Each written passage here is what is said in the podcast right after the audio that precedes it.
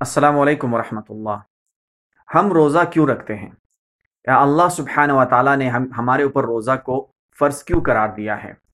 اللہ سبحانہ و تعالیٰ نے ہمارے اوپر جتنے بھی اعمال، جتنے بھی فرائض رکھے ہیں، ان میں جو ہے ہمارے لیے فائدہ ہے۔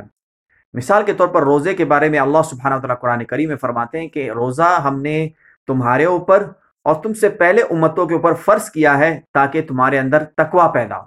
تاکہ اندر تمہارے اندر جو ہے اللہ سبحانہ و تعالیٰ کا تقوا پیدا ہو۔ اللہ سبحانہ و تعالیٰ کا جو ہے، اللہ سبحانہ و تعالیٰ کی خوشنودی حاصل کرنے کا جو ہے، وہ تمہارے اندر جذبہ پیدا ہو۔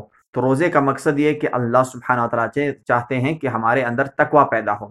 نبی کریم صلی اللہ علیہ وسلم کی حدیث کا مفہوم ہے کہ اگر ایک انسان، اگر تم جو ہو روزے کے اندر جھوٹ بولنا اور جھوٹ پہ عمل کرنا نہ چھوڑو، تو اللہ سبحانہ و تعالیٰ کو کوئی حاجت نہیں اس چیز کی کہ تم تم نے کھانا پینا چھوڑا ہوا ہے۔ اگر جو اصل مقصد ہے اس روزے کا اگر وہی فوت ہو جائے، تو پھر کھانا پینا چھوڑنے کا کوئی فائدہ ہی نہیں۔ تو روزے کا مقصد اللہ سبحانہ و تعالیٰ کا ہمارے دل میں تقوا پیدا کرنا ہے، ہمیں اس کے اندر اپنے دل میں تقوا پیدا کرنا چاہیے۔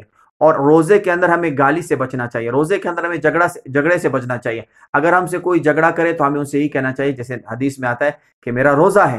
تو روزہ تو ہماری ٹریننگ ہے پوری زندگی کے لیے۔ لیکن افسوس کے ساتھ رمضان کے اندر لوگ ایک دوسرے کو گالیاں دے رہے ہوتے ہیں۔ لوگ ایک دوسرے سے لڑ رہے ہوتے ہیں اور کہتے ہیں، یار، میرا روزہ ہے، میرا دماغ خراب نہیں کرو۔ اور گالیاں دے رہے ہوتے ہیں کہ روز اس روزے کا کیا فائدہ؟ اگر روزے کا مقصد ہی فوت ہو جائے تو پھر روزے کا رکھنے کا فائدہ کیا ہے؟ تو روزے کا مقصد اللہ کا، ہمارے دلوں میں تقوا پیدا کرنا ہے کہ ہمارے دلوں میں اللہ کا تقوا پیدا ہو، ہم نیک انسان بنے اور ہم پورا سال جس طرح ہم روزے میں اپنے آپ کو کنٹرول رکھتے ہیں، برائیوں سے اور غلط چیزوں سے اسی طرح پورے سال اللہ کی عبادت کرتے رہے۔ اللہ سبحانہ تعالیٰ میں توفیق دے کہ ہم اس رمضان میں جو ہے اللہ سبحانہ تعالیٰ کی کی عبادت کریں اور اپنے اندر اللہ کا تقوی پیدا کریں۔ السلام علیکم ورحمۃ اللہ۔